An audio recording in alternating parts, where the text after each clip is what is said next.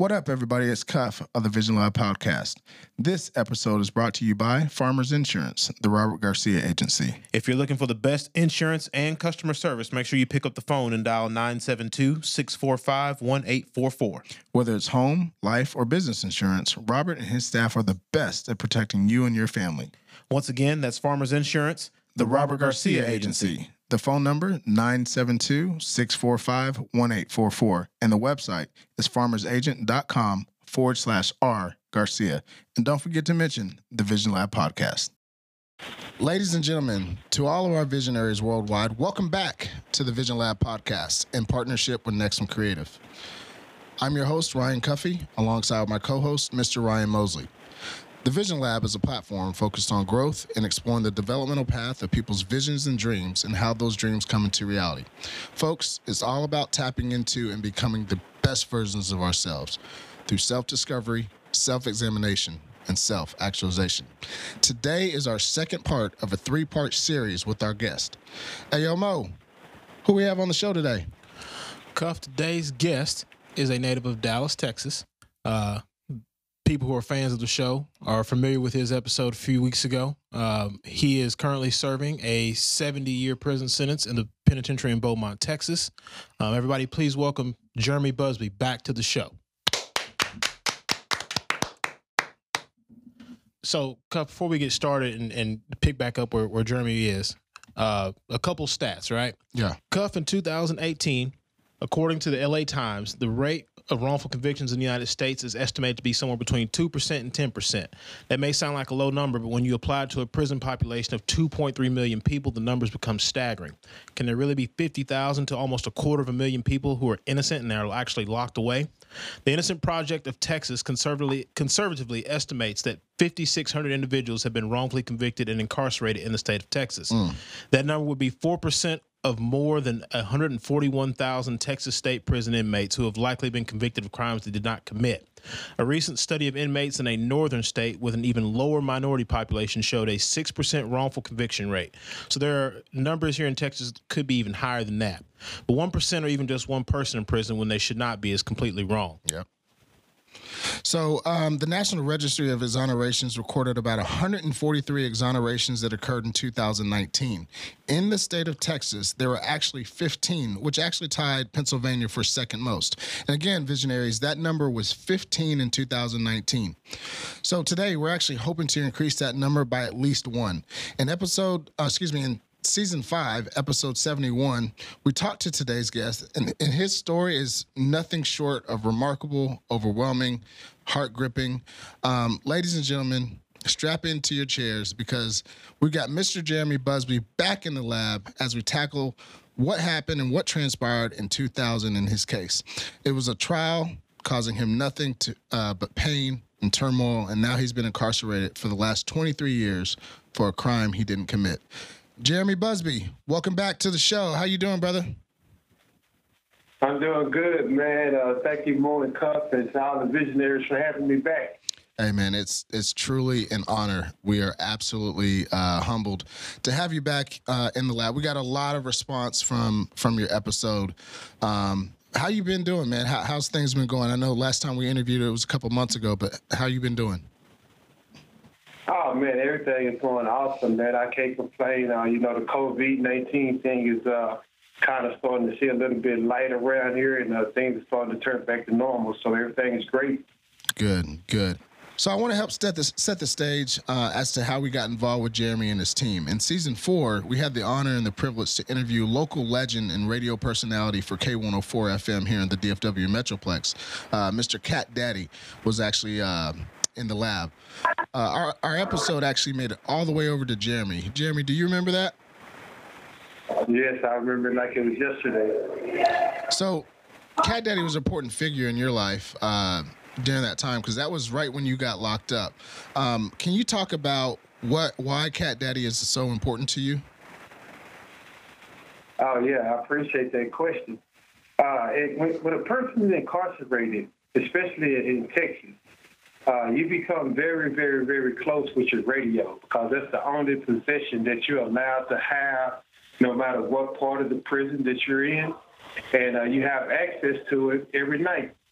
So uh, when I first got convicted, and uh, I found myself at the Coffield unit, which is not very far from Dallas, and, uh, and, and and I was there, and I didn't know anyone, and I didn't have very many friends or family members to communicate with in, in, in the free society. So I became very good companions with my radio. And uh, and I and I went up and down and down every day and looking for all different type of personalities and people to talk to, and, uh, and I stumbled up on K104. And uh, and, it, and Cat Daddy at the time had just started. They put him on the late night shift. Ah. And, uh, and it was just, and it was something about Cat Daddy. I, I don't know if it was his swag or his energy or something.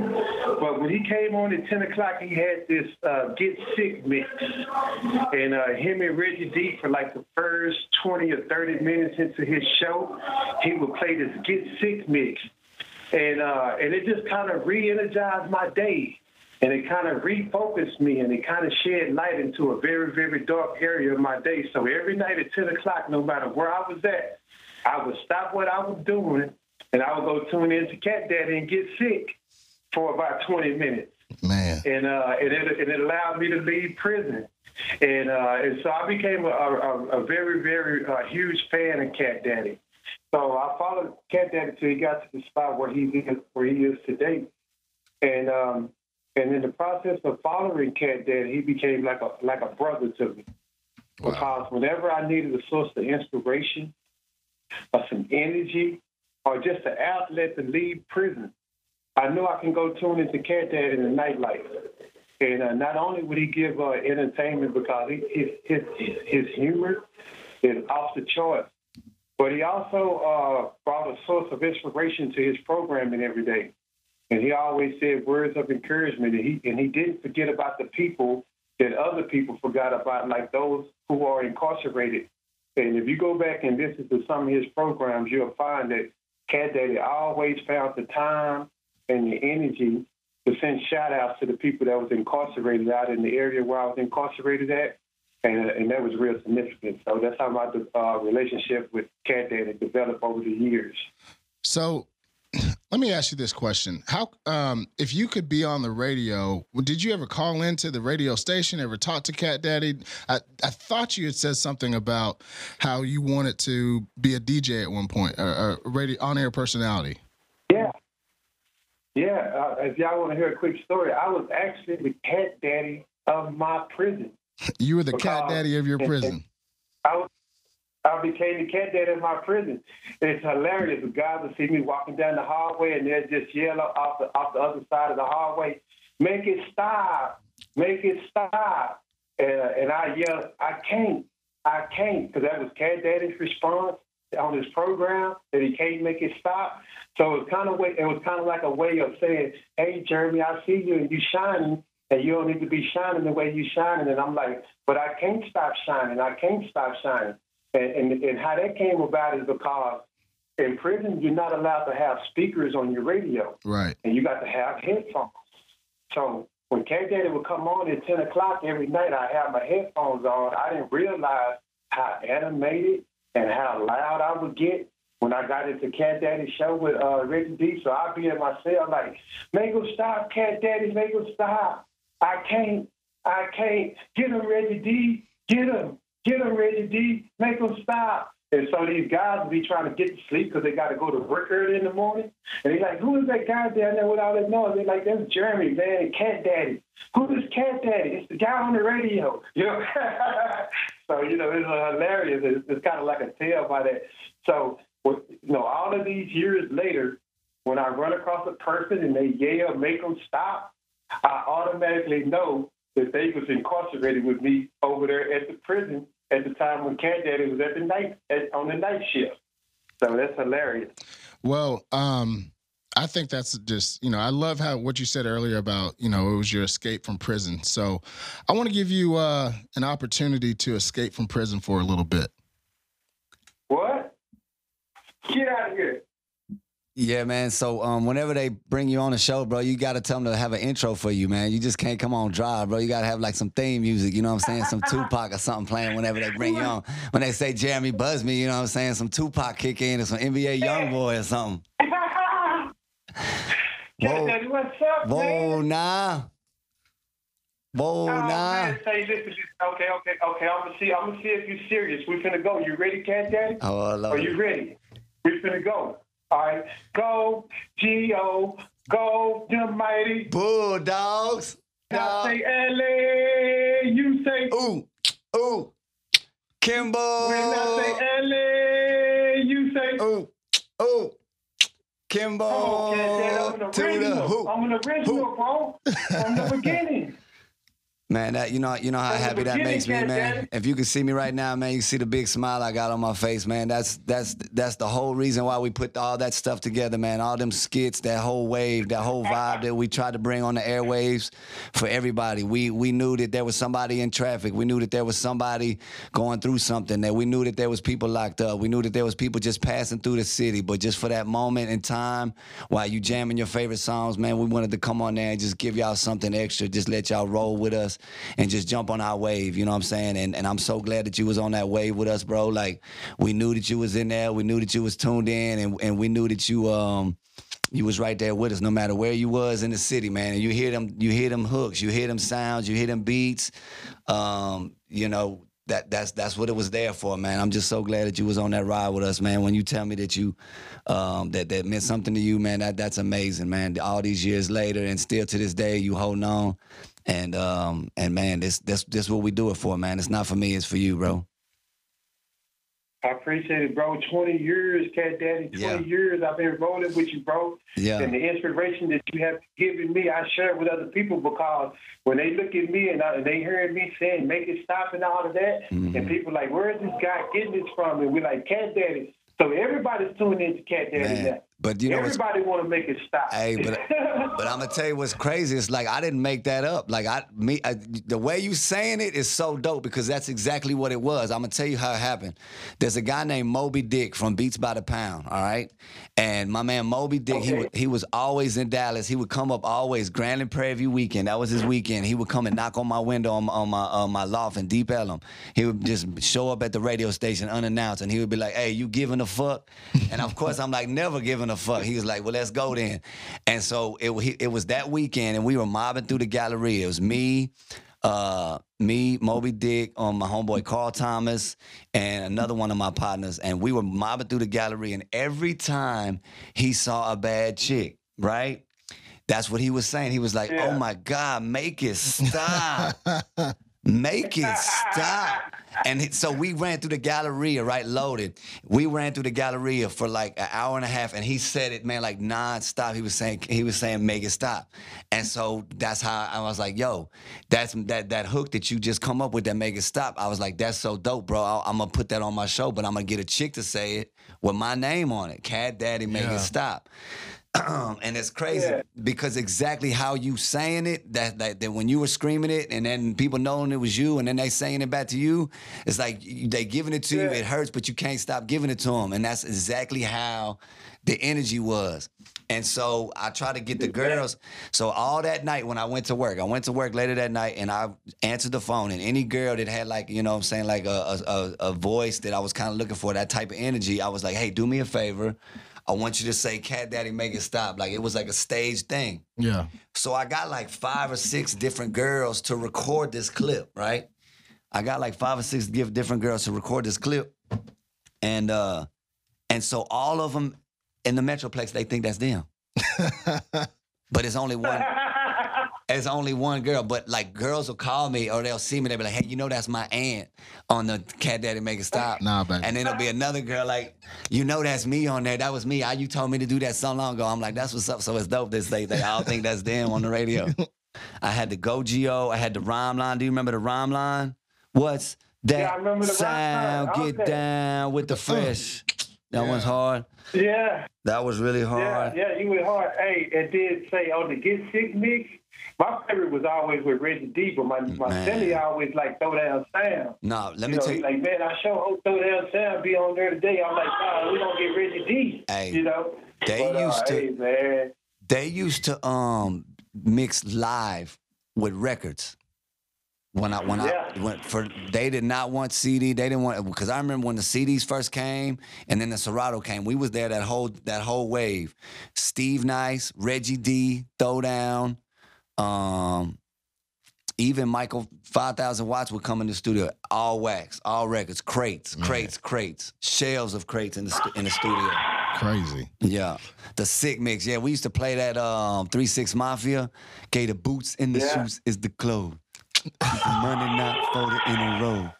The sick mix. And, it, and everybody coughing and everything. Yeah, sick mix. I can't even It, stop. it was really Hey, like weed, like we we called it sick mix. It was like make it, you know, clean. Make it PC. Yeah, so we called it the sick mix. Like, So Jeremy, Yeah, here's uh you understood the significance of radio personalities to people that's incarcerated, Cat Daddy.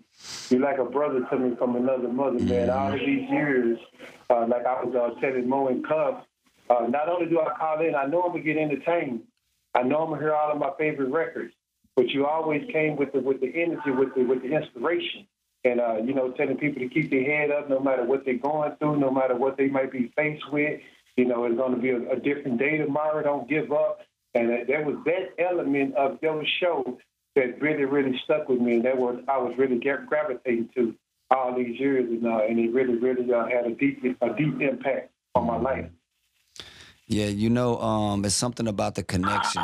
It's something about the connection that you can make, and and um, and that's what I try to do. Is I try to make the connection, to try to find something that I have that you're looking for, or that is in the music. You know, like it's easy because I'm a DJ, right? So we have a common denominator. So if if you listening to a song and I'm listening to a song, you're like, okay, cool. We already like something together in common. Right. We already have something, and so now you just build off of that. Man, if you like that, then you're gonna love this because I got tickets to see you in 20 minutes. And then all of a sudden you're like, okay, you took that fan and you, uh, you know, presented him with something else. So the connection with the connection with uh with the radio is is yeah, I don't know what it is, but I I it's I was at McDonald's when I was 17, Jeremy. You know this story about McDonald's? Yeah, I heard it uh, when you did the uh, episode. Okay, okay. So you know what it is. So like that's ever since then, or bef- even before then, it's just like how do you make a connection with some people? Some people it's food, some people it's music, some people it's sports. You know what I'm saying? And so that's what it is, man. Just music gives me a chance to to make connections with people that share my light with, that also have light as well, and we just share light. You know? it's beautiful. Yeah, man, I know. uh, and you're doing it. And uh, if you didn't know that your light is reaching all the way into the prison system, now you know it's reaching to the prison system. So Jeremy, I wanted you to uh just know that that there's a lot of people on the outside that care about you. Um obviously this is a really really cool moment, right? Like Yeah, you yeah. you you having this affinity for for cat daddy and so i want you to take the next couple of minutes man to to ask him anything that you want we've got him here in the studio specifically for you Mm-hmm.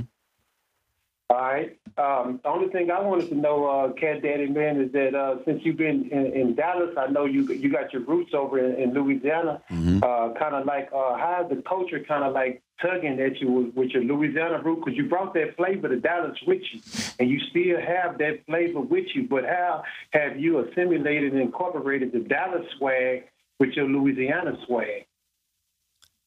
How have I done it? Yeah. Um, or has it been easy? Man, let me tell you something. Since day one, I got to Dallas. Like everybody has just just shown me so much love, man.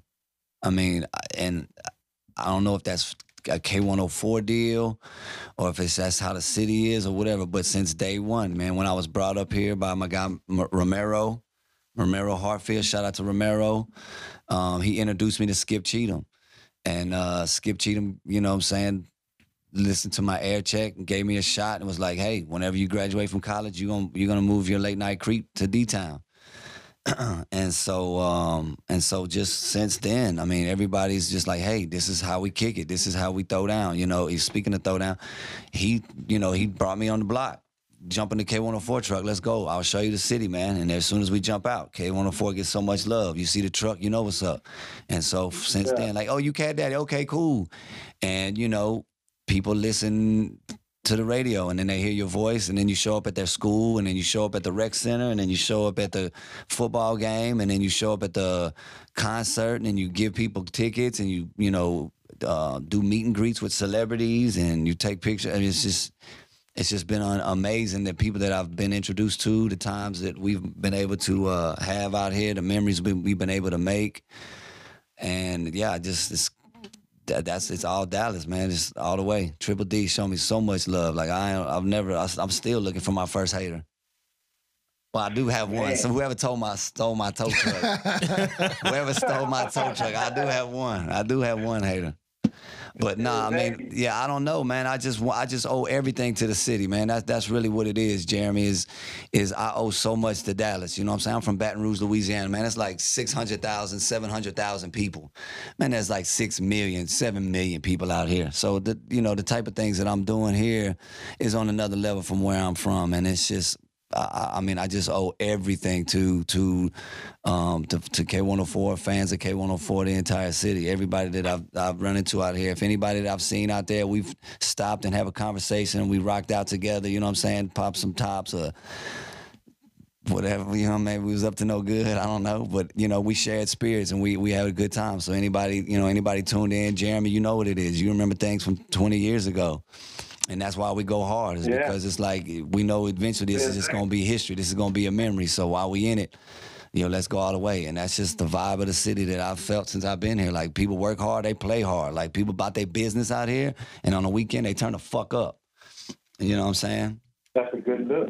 you know? Yeah. but that's Hey, it speaking about 20 years ago, you probably would be humiliated if we was on camera because I got the black and white uh, K104 picture of you when you first came to K104. with the jean jacket would I have a And, jean uh, would I have a, yeah, it's a, it's a 20 year old picture, man. It? You just look like a little little Slim Shady on it.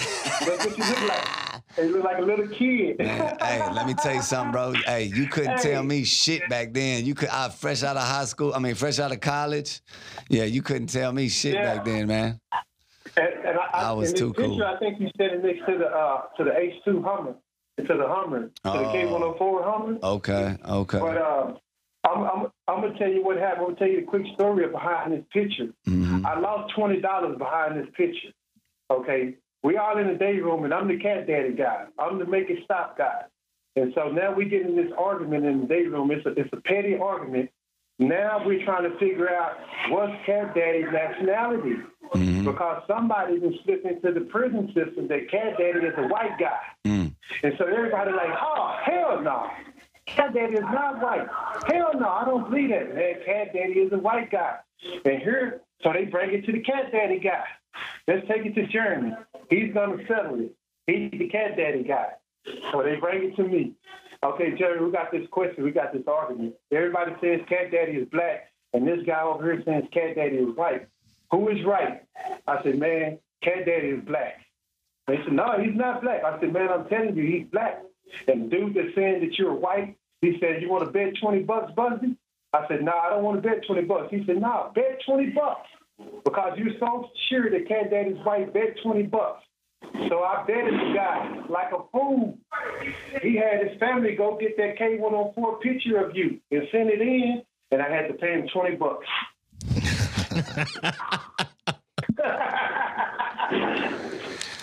All right, so look, let's uh? I confiscated the picture. At least I was going to get the picture for my 20 bucks. there you go. You and I bought still it. got it today. You bought I it. I promise it you, today. hey, I, I, that picture right there of me is gonna scare away any roaches out there. Any any roaches gonna get scared away. All right, so No, uh man, it, it, it, it's part of it's part of my vision board, man, and uh, and I and I keep stuff like that. People that has uh, served. Uh, in fact, Cat, I was going to tell you this too before we move on. Mm-hmm. I got a book that's coming out called "Free Yourself," Okay. and uh, and it's, it's concepts and the principles that I have uh, if, uh, have developed from other people. And in my book, I talk about the nightlife. Mm. And I talk about a concept that I picked up from the nightlife, which is surround yourself with positive people. Man. And I picked it up from the nightlife. Yo. And it's in my book. So when, when I get the uh, the pre-advanced copies of it, I'm gonna send you a pre-advanced copy of the book. Man, I would love to. Man, I'm I'm I'm so excited to hear that. That's what we do it for, Jeremy. For real, like that's the whole That's the whole purpose, man, is to spread that light. When we get game, we give game. We don't hold it for ourselves. You know what I'm saying? We spread it out. This is how we learn. This is how we share, and this is how we uh, this is how we grow, man. Out of anything that I'm telling you or or, or or experiencing with you and any vibe is something that somebody else gave to me. You know what I'm saying? But I recognize Exactly. it, and I recognize it, and I understand that. Hey, man, other people need to feel what I'm feeling right now because this is a good game. This is, you know, and this is uh this is great, man. I, like that. That means so much to me, man, and that that just just that makes it so worth it, bro. Thank you so much. Yeah, I appreciate it, Cat Daddy, man, and uh, I want you to just continue to keep doing what you're doing, man. Uh, you, you you definitely got the, you're in the right posi- uh, profession, and you got the calling to do what you're doing, man. You have uh, definitely had a remarkable impact on my life.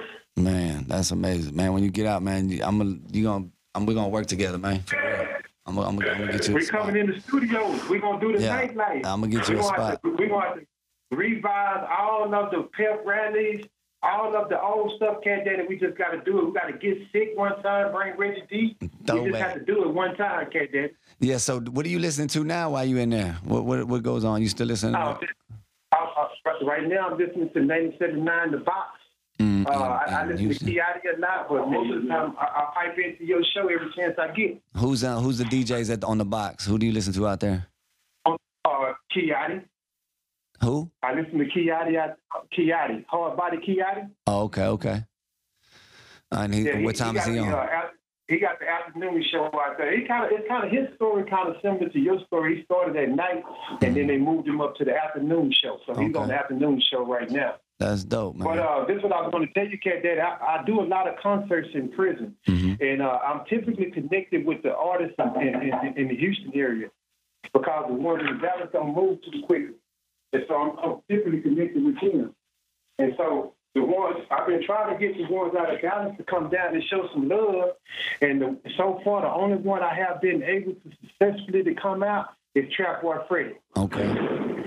I brought out, I brought Trap Boy Freddy and Smurf Franklin and uh, Yella Beezy and them out to, uh, to the Beto unit. Okay. We did a concert for the whole entire unit. Okay. And uh, and this is what I'm known for here in prison. I normally do stuff with like Trae and uh, Little Keke and Little Flip and the dudes out of the Houston area. Okay. Because I'm, I got a guy that I'm, I'm connected with down in Houston that's connected with all of those guys. Mm-hmm. But even if even if I have to stay here in prison, I don't think I'm gonna staying here. But what my vision is to bring the nightlife to the prison. I want to bring Cat Daddy and the nightlife to the prison. And we want to put on a show for all of these guys because I can tell you one thing, Cat Daddy, it'll be a show that they would never forget Man. and we can change some lives. So I want to organize that, and I want to bring Cat Daddy in the nightlife, and we can get some some some, some artists out the Triple D to show up, and maybe Mo Three or somebody, and we can do it big. Okay. I'm with it, man. That's what's up. So keep that on your schedule. We're gonna we're gonna change. We're gonna party with a purpose and change some lives. That's what I do. Hey, Jeremy. Hey, Hey, so uh, you know, we we had, had been working with with Sarah and company and whatnot. We told them we had a surprise for you, and so you know, we we figured this would definitely make your day. Cuff and I got some actual questions it for you. my year. Hey man, Cuff and I got some actual questions for you. But before I do that, allow me to thank all of our sponsors for the show. Uh, Mr. Robert Garcia and the family at Farmers Insurance in Allen, Texas. Thank you so much for all your support. Um, Edwina Brown and the family at Blowing Smoke Cigar Lounge in Duncanville, Texas. The address there is 215 West Camp Wisdom Road. Um, the good guys, the Definition Cigars. Thank you guys so much for all your support. You keep making great products and putting pressure on everybody up here.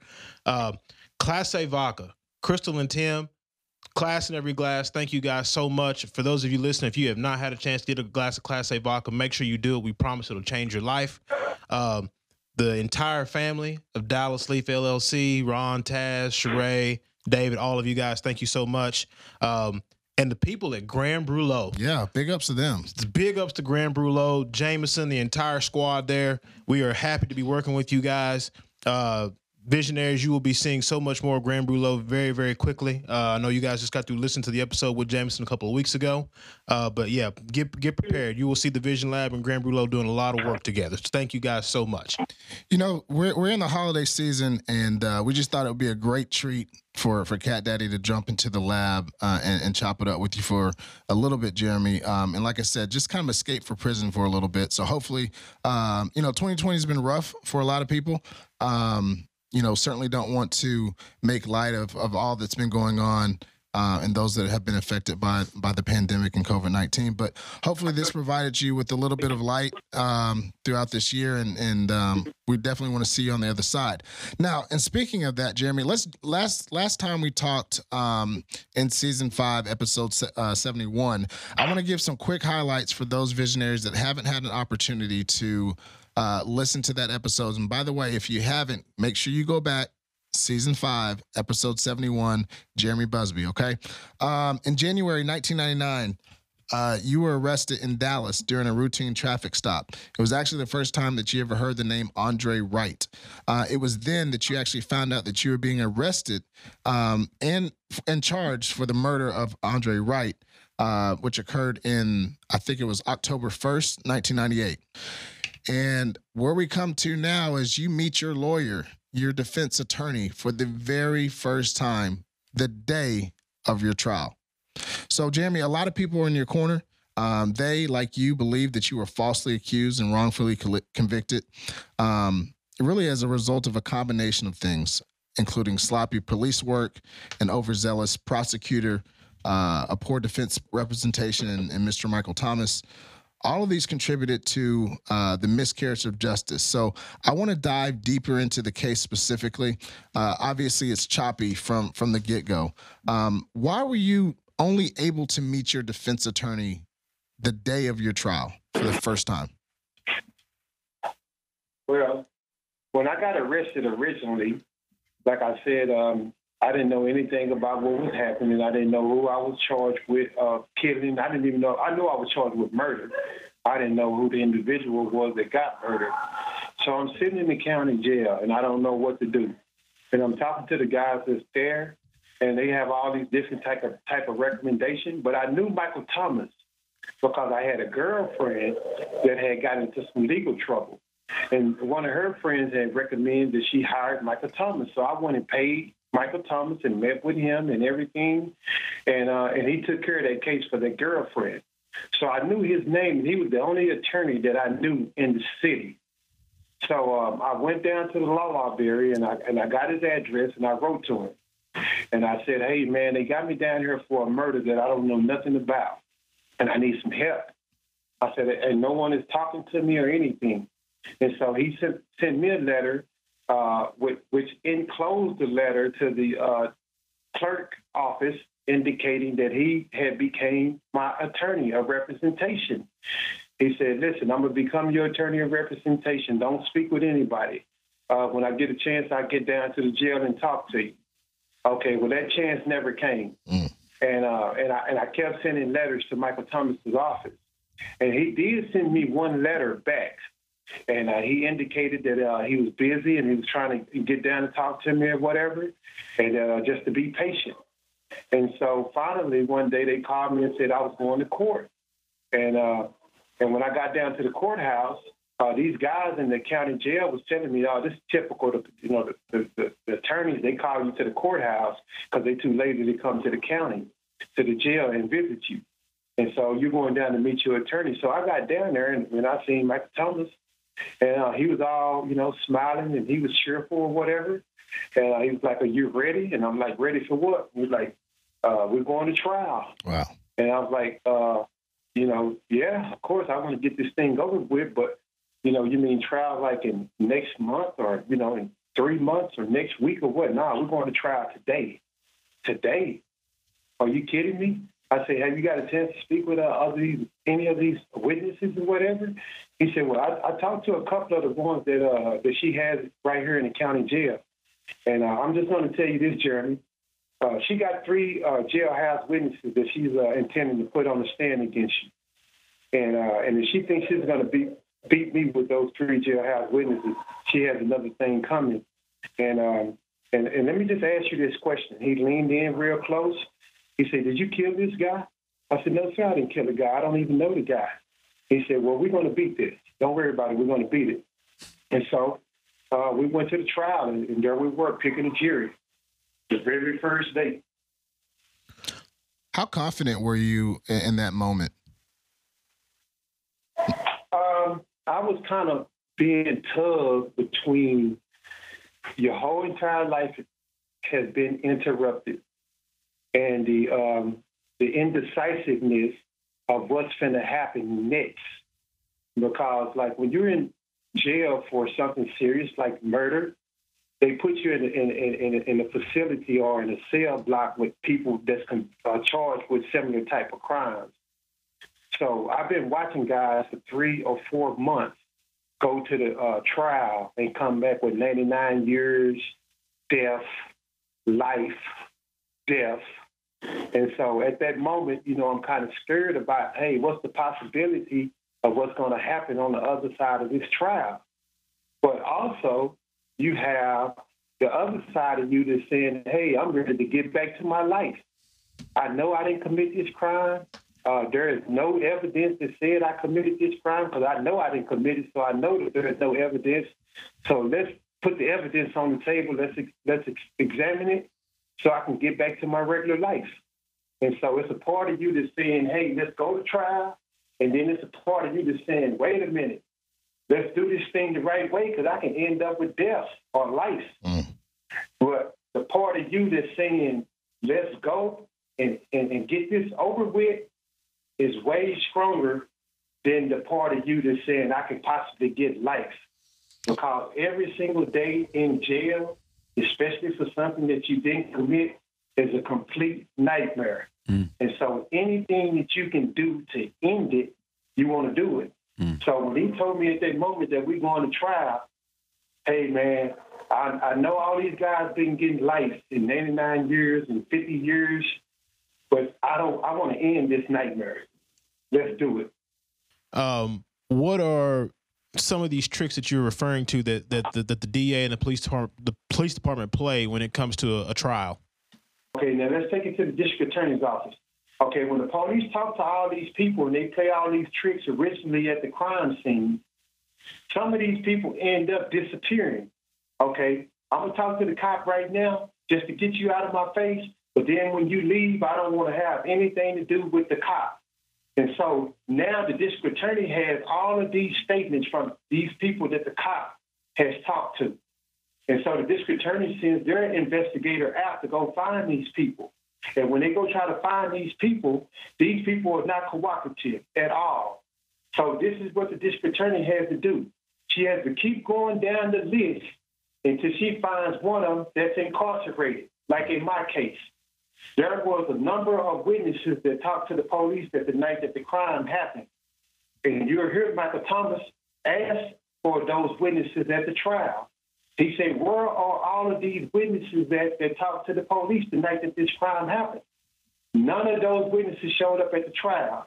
The only witnesses that showed up at the trial were the three jailhouse witnesses that was incarcerated that this district attorney went all the way down her list to find and then she brings them to the court and she holds over their head whatever charges that they have that cause them to be incarcerated.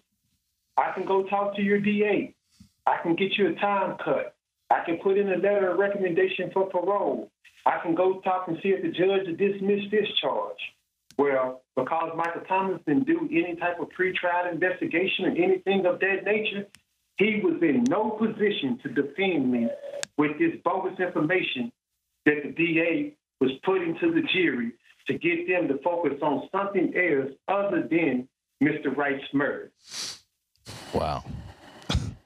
Yeah, I, I definitely understand how it would, you know, your your pretrial preparation would have un- hopefully uncovered that, right? And you guys could have had that conversation, but obviously, you, you, you call them up, you know, a couple weeks before, or or however long it was before. Y'all have one conversation. He ends up saying, "Hey, I'm going to be your attorney," and files it. And then next time you ever speak to him is the day of the trial. So there's no way for him to, you know, do his uh, his research and know. Um, did, I've got a question. Uh, did they did they ever find the gun that was used in the uh, murder of Andre Wright? Because, like you said, No. the ballistics didn't match that uh, uh, that w- that killed him from the gun that you had. No, the one that I got arrested with in Hopkins County, it was actually wasn't my gun. I'm, I'm in a commercial vehicle moving furniture for somebody.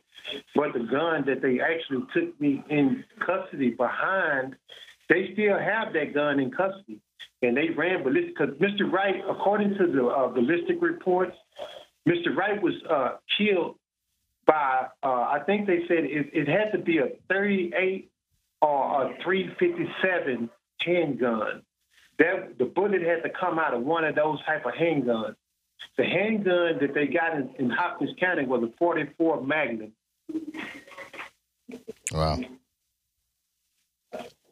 Jeremy, you've been through a lot, my man, and you know we wanted to to make sure that that we could follow up with you. Um, I mean, the the details that you have have have have given us as far as the the, the case is concerned just continue to be more and more shocking and and and breathtaking, if you will.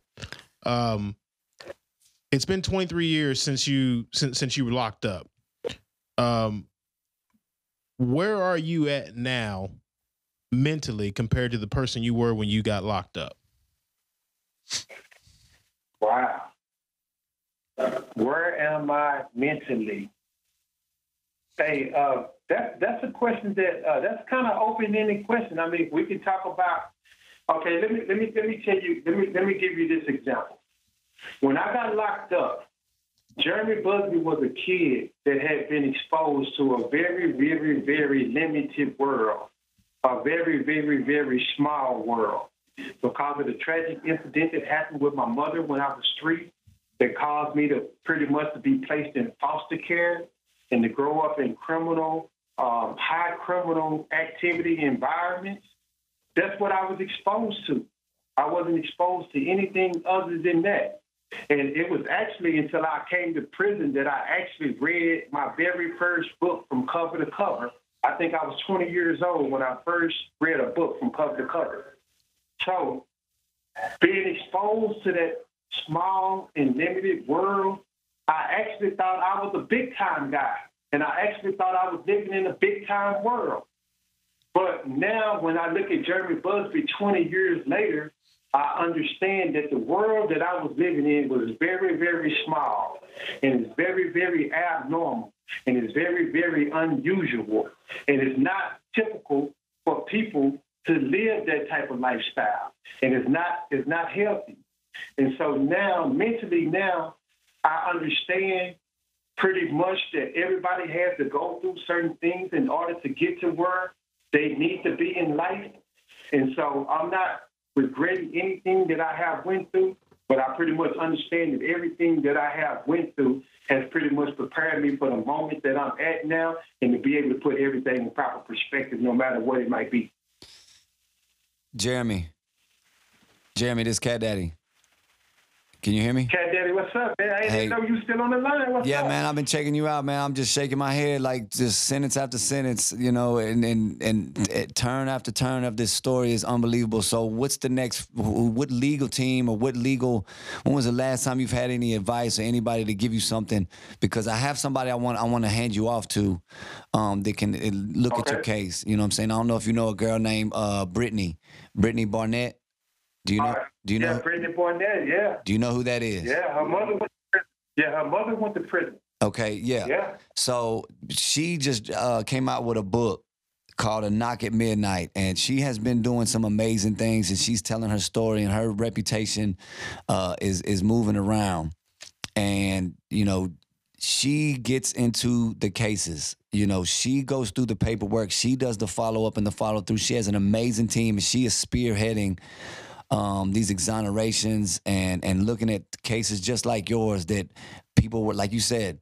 Uh, Michael Thomas was he wasn't ready. He didn't do the prep work. He didn't even huddle up and call the play. He just showed up on the line of scrimmage and want to just throw a hail mary. No, bro, you you you got to have somebody go through your uh, your your paperwork, man. And I want to hand you off to this girl. Have you talked to her, or have you tried to reach out to her at all, or what? Uh, no, I have I haven't I haven't spoke with Brittany and I haven't reached reached out to her. Okay, so let me tell you real quick about let me tell you real quick about where we're at where we're at. Okay. Remember I told you that I'd be doing these programs and stuff in prison? Right. Okay, I did a I, talking about the um, I concepts? got a book called Life is Not Complicated, You Are hmm by a guy by the name of Carlos Wallace. So I read this book and, and it really touched my life. So I went down to the chaplain and I told the chaplain, I said, hey, man, I want to start a, a study group with this book. I want to get like 15 of the young guys together and we're going to go over this book and meet once a week and talk about the book. And the chaplain said, that's a great idea. So we did that. And so at the completion of this class, I wrote Carlos and told Carlos what I had did. hmm And, and I invited him out to the prison to come speak to the guys. So he came out, and uh, and we had a, a, a real big event. And, and me and Carlos created a brotherhood at that event. And when he left out of the prison, this is his story. He left out of the prison saying, "How can I help Jeremy Busby to get free? hmm I got to help this guy get free." So Carlos spearheaded this uh, campaign called Join Jeremy Okay. right? And uh, join. You can go to joinjeremy.org. On Facebook is Join Jeremy. On uh, Instagram is Join Jeremy 2020. On uh, on uh, Twitter is Join Jeremy Now. So Carlos created this movement called Join Jeremy. Essentially, it's a movement to um, to correct the wrongful conviction of Jeremy Busby and to create other meaningful uh, um, uh, changes in the criminal justice system. And so we create this movement. So we put this movement out there and we start attracting people. And we and that's how we end up, you know, with the Vision Lab too, because some part some people from our movement contact the Vision Lab after I had heard your episode of the podcast. And Good. they trying to put the stuff together to represent us. Uh, yeah. But but we're still open right now. What we're doing now is that we're we're looking at all of our legal options hmm any type of legal representation. So with Brittany, that's a great idea, Cat Daddy, and that would help us out a lot. Yeah, I'm gonna I'm gonna hand I'm gonna hand it off to um to uh, Miss Brittany and just tell her to you know check your case out. She's probably familiar with your case. If you've tried to reach out to her and there's a movement already, she may be familiar with it. It may be in you know it may be sitting on her desk. It may you know she may have no clue. So we're gonna um, at least reach out to her. I got a line to her, and you know at least we'll be moving in that direction and Yeah. you know keep that keep that light shining. Yeah, Jeremy, what we'll do is we'll get this over to to your team. Uh, we'll make sure Cat Daddy gets Brittany's information over to the team and start to, uh, you know, hopefully help you out and hear, um, you know, short little Christmas present. Hopefully that that turns out well uh, for you, and and you know we can start getting the ball moving at a faster rate. Um, as we land the plane here, as we land the plane here, um, what can our visionaries do to support you? I know that uh, we, we we talked about the Innocence Project, and uh, you've got your you listed out your social media handles with Join Jeremy 2020, Join Jeremy Now. Um, what can our visionaries do to uh, to support you? Uh, the main thing that I would ask them to do is to make sure that they um, follow all of the social media platforms so they can stay informed about exactly what we're doing and how we're doing it. And, um, and so that's the main thing is to, to plug into uh, the website is www.joinjeremy.org. On Instagram is uh, Join Jeremy 2020. On Twitter, on Twitter is Join Jeremy Now, and when you go to Facebook, you got to go to the groups, and search in the groups is, is Join Jeremy. So if you plug into those platforms, you can stay informed exactly what we're doing and what the movement, uh, what the team is doing. Get it right. And uh, Carlos says it best. When Carlos doing his interviews, this is what he always says. He says that, hey man, uh, we're not telling y'all just let Jeremy walk free. We're not telling you just to exonerate him. We're just asking y'all to give him a trial that's fair. That's the only thing we're asking. Just give us a trial that can be relied upon that pro- that produced a just and reasonable outcome without the tricks. So that's all we're asking. So we're not asking for uh, for y'all to just go from zero all the way to 100.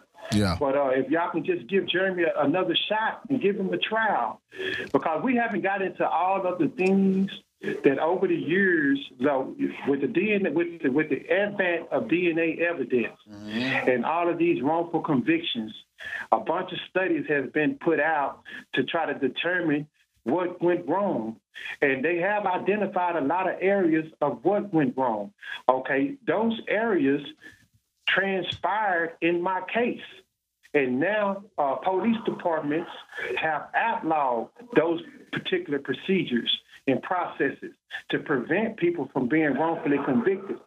However, those of us like myself who have already been victimized by these procedures and processes, they just saying, hey, I guess uh, we're sorry about y'all, or we're, we're going to put these uh, safeguards in place to prevent it from happening to the next person.